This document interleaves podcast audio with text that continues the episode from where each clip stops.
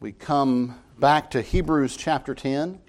And I mentioned uh, last Lord's Day that uh, we were leaving, if you will, a, a long argument we'd been in, a long theological argument in which the author of Hebrews has presented his argument for why you can't return to the old when you've received the new, why you can't return to the type when you've received the antitype, right? When you've received the fullness there's no longer a need for the shadow. You don't go back to it.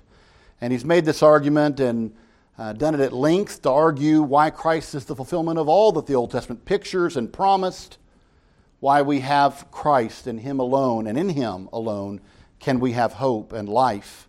And so he's made his argument, and I mentioned that uh, that, that was really the end of that. It was a summation of that argument that uh, we looked at last week. And in fact, now he enters a new section of the text one in which he will argue for how we're to live out this faith that he's described, how we're to live out what we are called to, what is the proper and fitting way to live faithfully, recognizing what we've been told. Now, as we mentioned, as he transitioned into this or ended the section last week, he recapped many of those things in the first four verses of the chapter. You can see them there for yourself again, stuff he's been arguing for many, many chapters. And then he added another proof to that, an additional proof. He said, Turn to Psalm 40 and look at Psalm 40. For does it say that offering and sacrifice were not what God wanted, but a body prepared for me?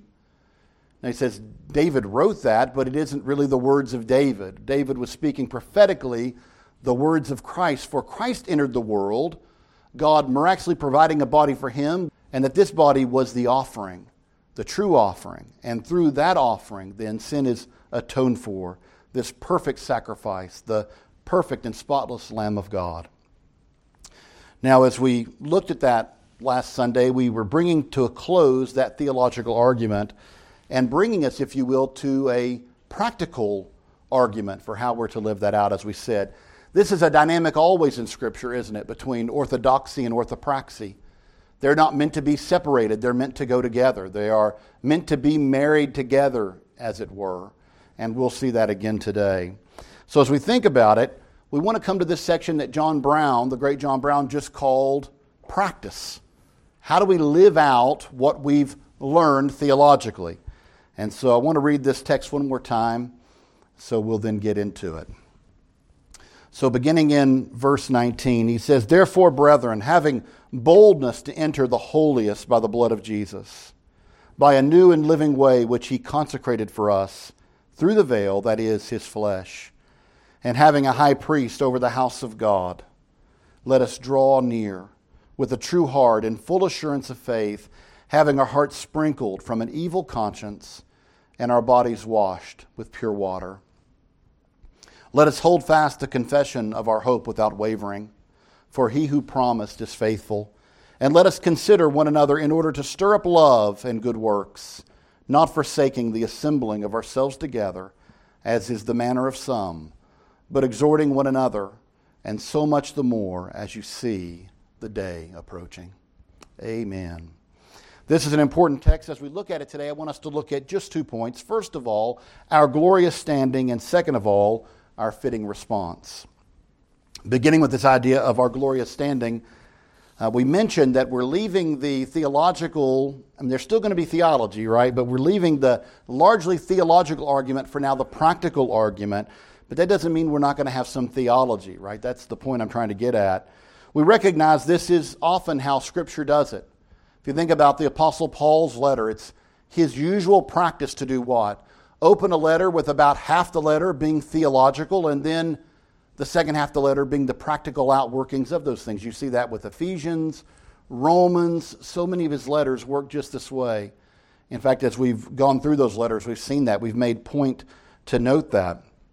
It's important because we must keep those things together, right? Theology and practice must be married, they must not be separated. It's important to realize this because theology without practice leads to pride. Maybe you've seen people like this. They can quote the scriptures, they don't live the scriptures. They can quote the scriptures without love or compassion, without any of the fruit of the Spirit that necessarily should come from a transformed life born of the Spirit of God. We were talking in Sunday school an important scripture that we're reminded of from Romans that says the love of God is shed abroad in our hearts by the power of the Holy Spirit who's been given to us. Right? It tells us as God transforms our heart, He does it through this miraculous work of the Holy Spirit, but that same Holy Spirit pours out the love of God in our hearts. There is a transformed life that is a part of that. And we realize that. That is the very thing that, that Paul says in 2 Corinthians. We are being transformed. Transformed. We are in an instant justified, but God is sanctifying us to his glory through this ministry of the Holy Spirit. So we want to recognize that we see this sometimes. People who see the Word of God not as God would use it to transform them or inform them, but as they can use it as a bat to beat down others. Right? There is a reason that we use the word in church discipline or whatever it may be. It's important to recognize that, but we also realize it applies to us, right? As I read the word, I don't read it to you. I work all week reading it to me, right? Thinking about the implications for all of us, for myself included. That is what it does. So you can't separate theology from practice, but practice that isn't rooted in theology is also quick to go errant. Well, for the very reason that's implied there. It's not tied to the Word, right? It's not tied to the revelation of God. Therefore, we are simply trying to apply out what we think is good, what we want to do, what we think is right by our perhaps fallen nature, our wicked heart. And so, again, uh, the Bible tells us over and over again we must have both. We must have the theology of revelation in the Scriptures, and we must live it out as God calls us to do. So this is important. Orthodoxy and orthopraxy, right thought and right living, go together. They uh, travel well together and they do not travel well separated. The word plainly testifies that they belong together. So we shouldn't be surprised. We come to these letters, we've seen a lot of theology, and then the author says, now let's talk about how to implement this in a life that honors God, in a life that is fitting for those who are saved. Now, we see immediately that that's what's happening here because verse 19 begins with what? Therefore. In other words, based on all that he's been saying, now here's what you need to know. It's based on what he's already been saying. Now, I do think here he's referring back that therefore to the summary, but the summary is simply referring back to all that he's been writing for chapter after chapter after chapter after chapter. As we said, some people would say all the way back to 1 1. Some people would say maybe chapter 3, but regardless, the bulk of the letter is what we want to see here. I also want to draw your attention to the title of the sermon, seen on the front of your bulletin A Faithful and Fitting Response. It's important that we frame this right, frame it the way I think the scriptures frame it. The response this author is calling for is very much like the response Paul calls for in his letters. He calls for a faithful response. We do it not with the ultimate aim of currying favor with God, although we recognize that to live a life of faith pleases God, but we do it because it's right to do. We do it because it is the fitting response. It's often been mentioned that that's the way the Puritans used to like to talk about it. They would say fit or fitting. We want to be careful not to say it's what I owe God. Now, I know what we would mean if we say that, we mean it's right that we do it, but that's why fitting is better. They were concerned with we might get the idea that we could pay God back for what He's done for us, that I owe it. It's a debt I'm paying off by my life. Never think of it that way. Think about this simply as the right way for a believer to live in light of what Christ has done for him. And so, if we think of it that way, I think we'll be closer to what this author and what the, the scriptures call us to do. So, how do we live a faithful and fitting response? Well, the first thing our author wants us to do is to think about what's been done for us. Now, I mentioned that the summary is largely over, but he does kind of summarize a little bit here. We have to recognize that, but it's important because he says there's some things that we have received. Well, what are those things? Well, they're blessings. They're blessings. First, we recognize that he says that there's a boldness that we've been given. You see it right at the beginning. Therefore, brethren, having having boldness to enter. We have a boldness to enter.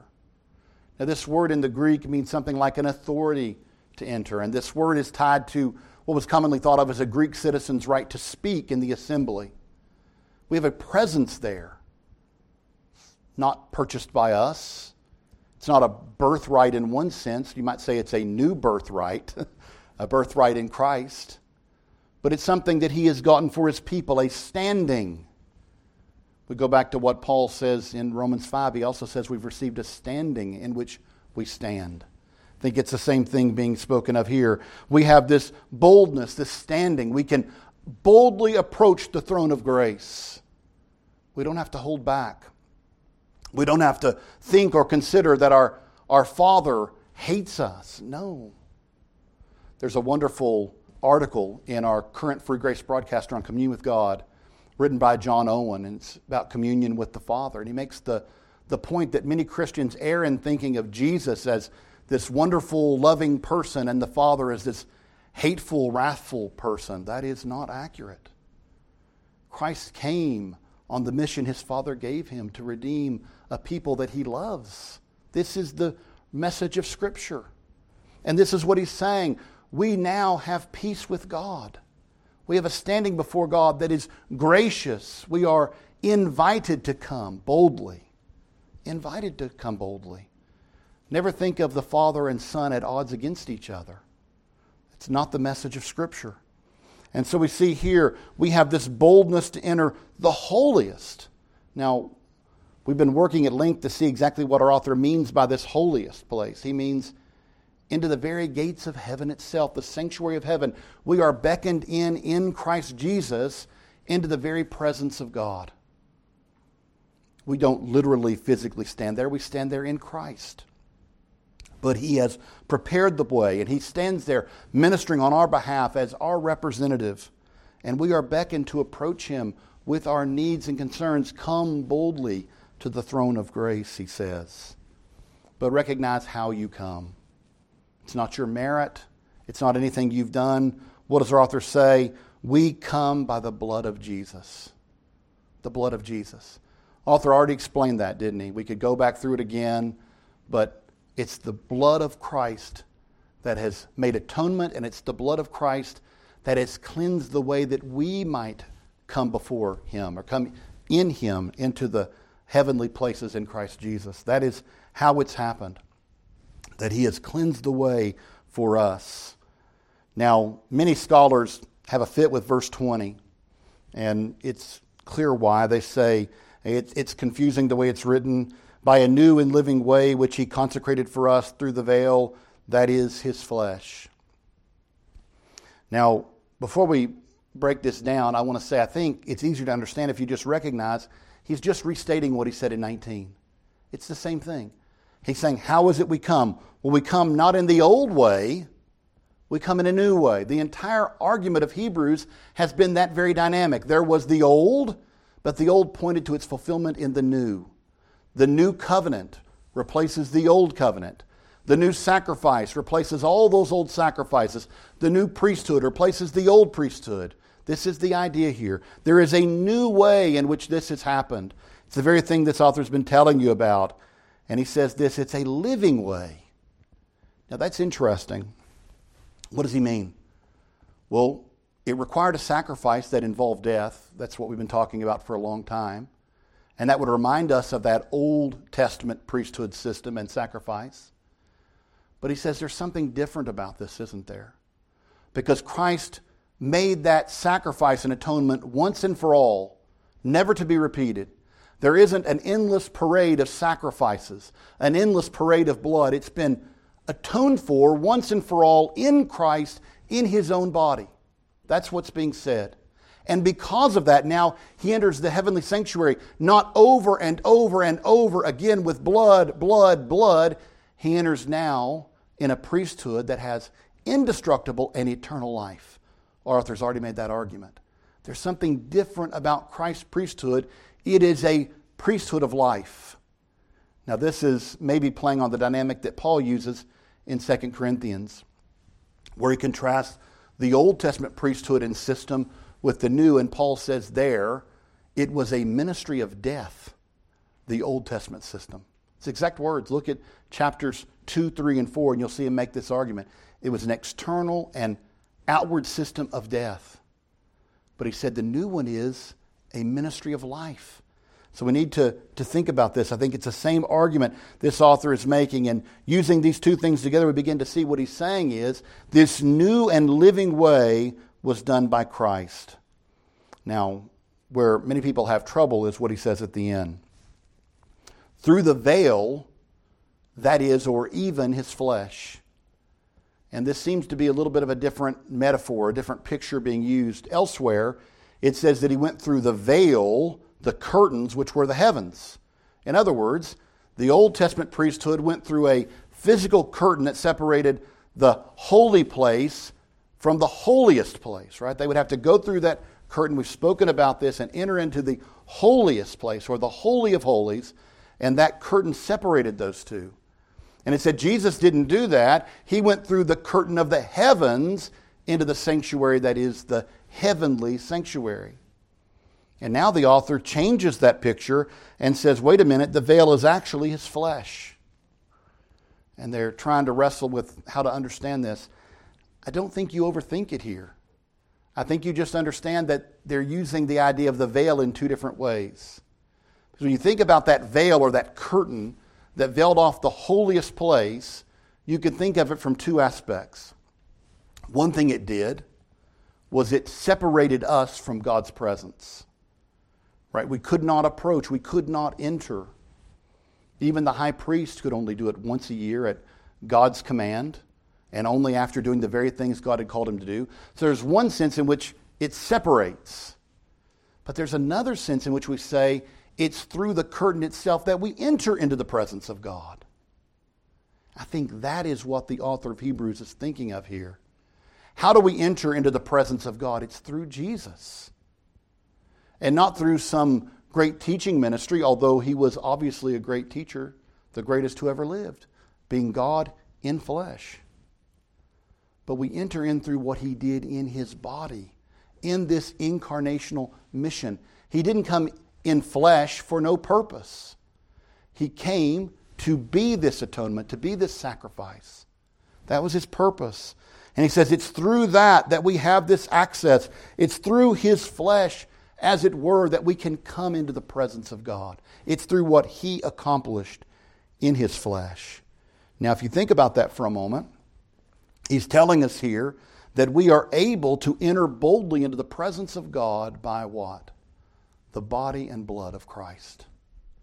That might be some pretty important imagery to remember as we come to the Lord's table this morning. Because even now we're reminded that we have communion with God, the very thing being spoken about here, coming into the presence of God by the body and blood of Christ. The body and blood of Christ. Now, as we think about this for just a moment, we would need to realize there are other things that are being told here besides boldness. We would also want to recognize that as we go through this, he says we have a high priest. Now, again, we looked at that for months and months and months. How exactly our author could say that he is the perfect high priest, that Aaron and all the Levitical priesthood pointed to him, and he is the true high priest according to the order of Melchizedek. We have such a high priest. In other words, we have the sacrifice and we have the high priest. We have everything we need. Everything that we need to be set right before God. Again, not in our own work, not in our own striving, not in our own holiness, in the work, striving, and holiness of Christ, in which we get to stand by God's grace and by faith. And so, my friends, these are the things that this author is telling us that we have. Now, realize those are still theological points, aren't they? We're still not really yet to application, but he says, let's start talking about application. So we come to it in our second point, our fitting response. Again, it's important for us to recognize that there is a, a fit response being called for. There is a proper way in which such a people should live recognizing what God has done for us. Not that we can pay God back, not that we can somehow show we're worthy of what He's done for us. Absolutely not. We have to reject that kind of thinking. But that there is a way in recognizing all that Christ did for us that we can say, I want to live my life to His glory. Not to pay Him back, which I cannot do, but to honor Him, to love Him, right? to, to care about His glory there's a fit way to live. And so, if we understand all this theology that we've been looking at, it should drive us to live differently than the world that doesn't understand this theology or doesn't care about it or rejects it. We ought to live in a different way. And so, as we come to that, we recognize that there is a way to live by faith that is fitting. I think it's what Paul calls our reasonable service. Our reasonable service. If God has done this for you, isn't it reasonable that you should desire to live for Him? Isn't it reasonable? Isn't it just serving Him? It's not paying Him anything, it's serving Him, recognizing His glory and His grace and desiring in, in a reasonable way to serve Him. Well, how do we do that? Well, look at verse 22, because there's a first imperative given to us here. He says, Let us draw near. Let us draw near. Now, it's interesting to think for a moment that we're immediately, based on all that's been said so far this morning, he says, You, you have the position that you may approach boldly, so do it. Let us draw near. Let us do it. In other words, if you understand that you've been given the right to do so, why would you not do so? Why would you not draw near to God? Now, we're going to see in just a second that he has more to say about how we're to do that. But again, this is a matter of faith. What would keep you from drawing near the Father? You'd say, Oh, my sins are great and they're many. They were many and they were great, and there's a sense in which we continue to sin as human beings. But if we've understood rightly what Hebrews is saying, in Christ we stand righteous. We stand not in accounting of all of our sins. In Christ Jesus we stand reconciled to the Father. That's not a here and here one moment, gone the next moment thing. It cannot be lost. It is earned by the blood of Christ. We stand right with God in Christ Jesus. That's that whole new standing in which we stand. New standing in which we stand. And so, what Paul says is don't let you think your sin is in the way. That would be thinking like the Old Testament system of, well, now wait a minute, we'll have to wait for the next Yom Kippur and the next Yom Kippur and the next Yom Kippur. No, the sacrifice has been made for the people of God. It's been made. It's been made. So if you think about it, he's saying, don't think that your sins of the past are great and many and therefore you have no ability to approach. He's saying, because it's been paid for by the blood of Christ, you have the right to approach. Well, then you just sim- simply have to ask yourself do I believe what Scripture's telling me? That God is my loving Father, that Christ died for me, that the Holy Spirit has shed the love of God abroad in my heart and is, uh, is working to br- draw me uh, not only communally to the people of God, but to our Father. Is that true? If it is true, then Author says, live like it's true. Live like it's true. Draw near. Why would you not draw near to God? The Christian life is supposed to be a, a life of drawing near to God. And that's what he's saying. Draw near to God. And do it how? with a true heart. We don't want any deceit in our hearts here before God. So you might think about uh, Jesus said uh, that this is a true Israelite in whom there is no guile or deceit. We shouldn't have guile or deceit either. But we should recognize that if we have a true heart and we have full assurance, what does that mean? I think it means the assurance that we're given by the promises of Scripture. These are the promises of God. If we believe the promises of God, if we have hearts of faith, then draw near to God. By the way, if you want to argue again that first point about sin, look at how he finishes verse 22. Having our hearts sprinkled from an evil conscience and our bodies washed with pure water. We are washed by the blood of Christ, by the sacrifice that he made. The idea that we aren't, that there's something else that's needed constantly, he's saying is that pattern of thinking from the Old Testament. The sacrifice was made once and for all. You redeemed by Christ. Does that mean that you don't have reason to ever repent? Of course not. If you sin, go before the Lord in repentance. Be mortifying sin in the flesh. These are things that are fitting to do. We've been saying this over and over again.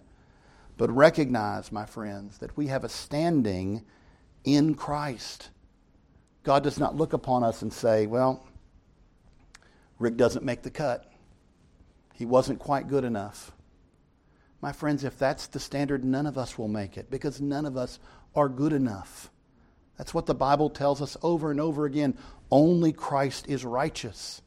Our righteousness is not in us, but in Him. And that is the message here. So if we realize that, He says, then what? Let us draw near to God.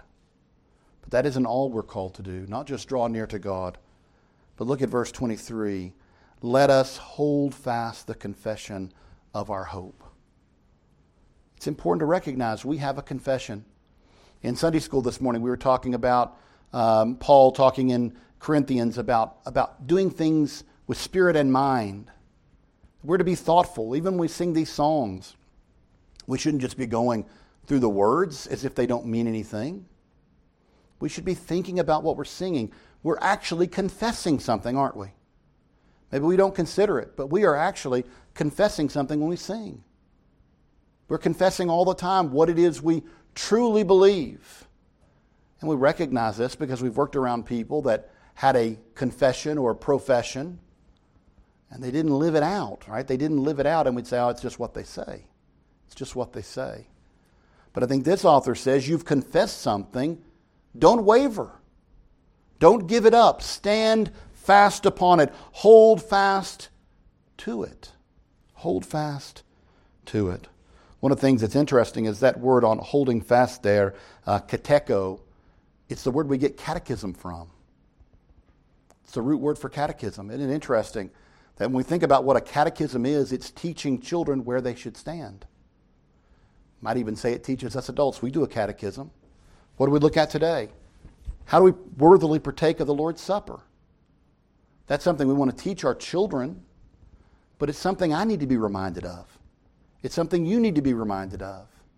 There's a confession in these things. There's something we actually believe that we profess, whether we recognize it or not. And our author, I think, would say you should recognize what you're professing. You should know why you profess it, and then you should hold fast to it. Don't be blown to and fro by every little thing that changes. You go, I never thought about that. Well, you should have thought about it. you know, you should know what you believe and hold fast to it. Now, why does he say this here? Because we have some people in this situation that are thinking about not holding fast. Some people are saying, I profess that I believe Jesus, I profess that he is the true high priest, that he is the true sacrifice, that he is the only begotten Son of God. I profess all those things, but it's not comfortable anymore. So I'm going to just walk away from that. I can go back to the synagogue. God was blessing that in ages past. He's still at work there. I can go there and be comfortable and just publicly disassociate myself from Christ, and all is good. And the entire argument of Hebrews is no, you cannot do that. We've been talking about this for a few years now. You cannot do that. You cannot say, I'll just set Jesus aside. Because it would mean you're not returning to anything at all because the Old Testament testified over and over to Him. There's nothing to go back to because all of that pointed to Him. And therefore, He says, You must hold fast what you confess. Well, how do you hold it fast? It's a confession of hope. You've got to hold it without wavering. You can't be blown to and fro. You can't compromise on this. There are some things you can't compromise on in life. Jesus is the only begotten Son of God through whom we have reconciliation to the Father, and there is no other way. Is that us being hard and too narrow? And no, it's the truth. If that's the case, then the truth is hard and narrow, but it's the truth. And our author has explained why it is. There is no other way because no one else could do what only Christ can do and has done. There is no other way. In fact, I think when you think about the argument that Paul gives elsewhere, if there was a way that didn't cost the very blood of the Son of God, there would have been an, that would have been the way used. But it required this, this way. So you can't waver in it. Christians, we can't waver on some things. There are places we must stand firm and stand fast, and we must hold fast. And he says it here praise the Lord, we're not given it without hope. He said we will we must stand in this confession of hope without wavering, For he who promised these things is faithful. We never have to wonder for a minute if God's going to keep his end of the deal. It's not even a deal, really. Will God keep his word? Of course. It's impossible for God to lie. God will do all things he has promised. They will happen in his time, but he will do them. So hold on.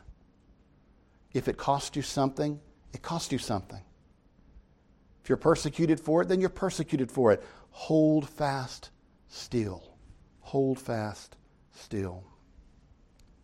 There's one other imperative we're given, another let us, if you will. Verse 24 let us consider one another in order to stir up love and good works. This Greek word at the heart of this, let us consider one another, let us focus on one another, let us make our aim one another. Again, I hate to keep referring back to Sunday school, but we're going through 1 Corinthians. What is Paul's argument there? You've been divisive and selfish and all these things. How about you put the body first? Don't worry about your individual gifts. Worry about how God is bringing them all together for the edification of the body of believers. When you come together for the Lord's table, don't divide up and one has too much and another has too little. Come together and share and recognize you don't come to this table individually. You come as part of a body all of that is what Paul's saying. So when it says here that we are to remember to consider one another, he's saying the same thing. Remember your brothers and sisters. You weren't saved off on your own somewhere, but you were saved as part of the body of Christ, which meets in a particular location. There are many particular local churches. This is one of them. And if you're a part of this church, and you're a part of this family and this body, and you are to consider one another. We'll consider one another how to stir up love and good works. Think about that. Not just does it stir up good works and love in me to consider you all, and I think, you know, I'd like to do this or I'd like to do that, or maybe I could help one of you or, or do something that would bless one of you, or maybe there's another way I can serve that would be good for this church.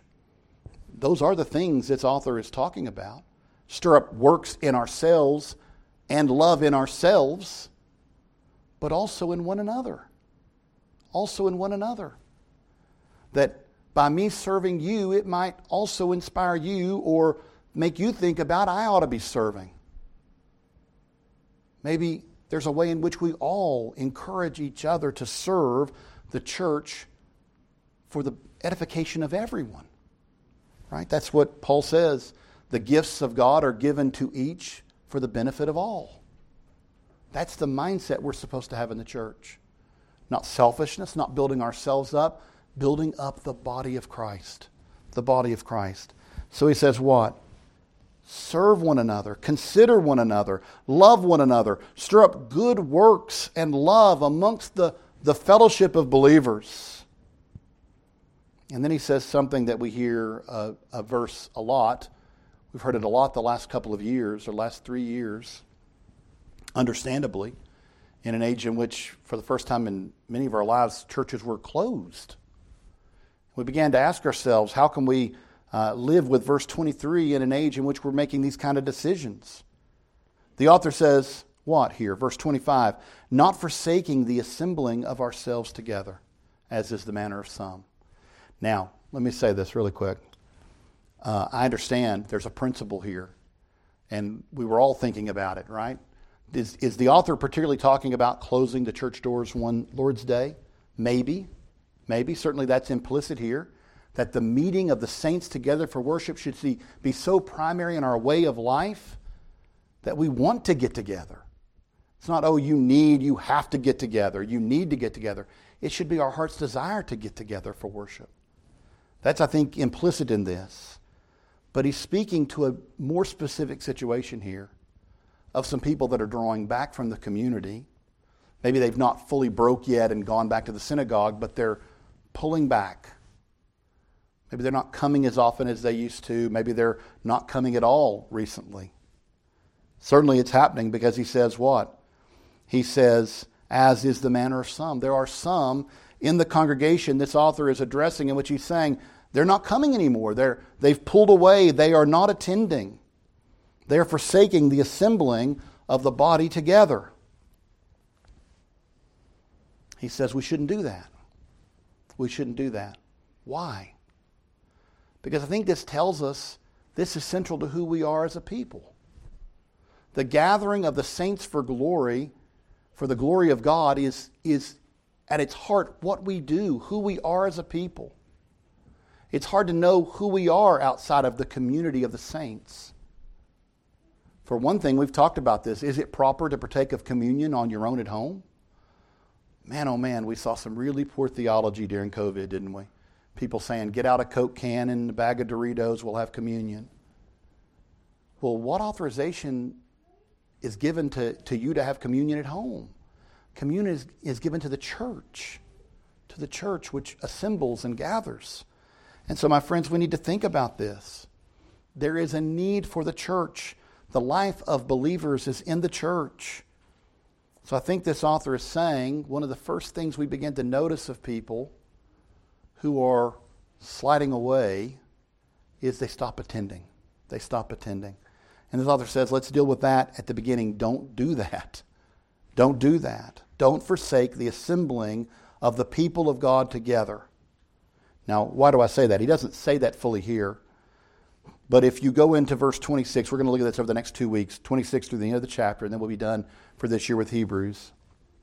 If you look at it, he's talking about walking away altogether. Walking away altogether begins with less and less attendance. It doesn't usually happen all in one fell swoop. It happens with, eh, I'm drawing back a little bit, drawing back a little bit, drawing back a little bit more. And this author is saying, don't do it. Don't do it. You need the community of the people of God. Not just because it's where we partake of communion. That's kind of important, though. As one of the two uh, sacraments given to the church, that's kind of important. But more than that, there's also fellowship that's lost. There's also encouragement that's lost. There's instruction that's lost. There's all these things. And how about just love? Just the love of the community is lost and also the good works are lost. Paul's imagery of the body, and the Corinthian church is arguing over who has the most important part ears more important, eyes more important, hands more important, legs more important. But it's interesting because Paul often thinks about sporting events, often puts things in language of the Olympic Games. And I've used this illustration. You can get a guy to line up for a dash, a 100 yard dash, or whatever it would have been in those days, 100 meter. And if his leg falls off, he's not going to be very successful at running that race. We need these bodies working to work in full efficiency. And I think part of this is when you take yourself out of the body of the church, you are denying the gifts God has given you to your brothers and sisters. The body's not assembled all the gifting isn't here. All the blessings with which God has intended to bless this body, some of them are absent because you're absent.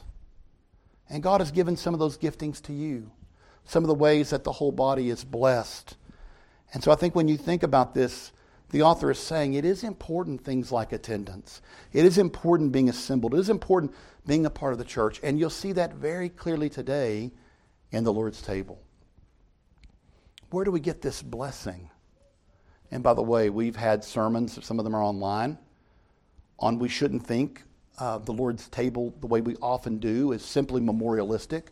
It is, in that sense, we think back, it's a memorial to what Christ did. But we also recognize that there is a blessing. Paul speaks about this. Just as there is judgment and negative things that come from partaking in an unworthy manner, there are blessings from partaking in a worthy manner. And in fact, as you look upon this, it speaks of the faith, our catechism I'm speaking of, our faith to feed upon him. If you think about last week, it says we partake of Christ through the Lord's Supper, not bodily, not corporally, but, but spiritually. Spiritually. There is a blessing for the people of God as we come to this table. And so, my friends, as we do that, we recognize we do that as part of a, a church body, as part of a fellowship of people who come to have communion with the Lord, yes, but with one another also. We come as a body. And our author says that's important. Don't overlook that. Don't reject that, certainly. But my friends, treasure it It's one of the greatest blessings the Lord has given us. Amen.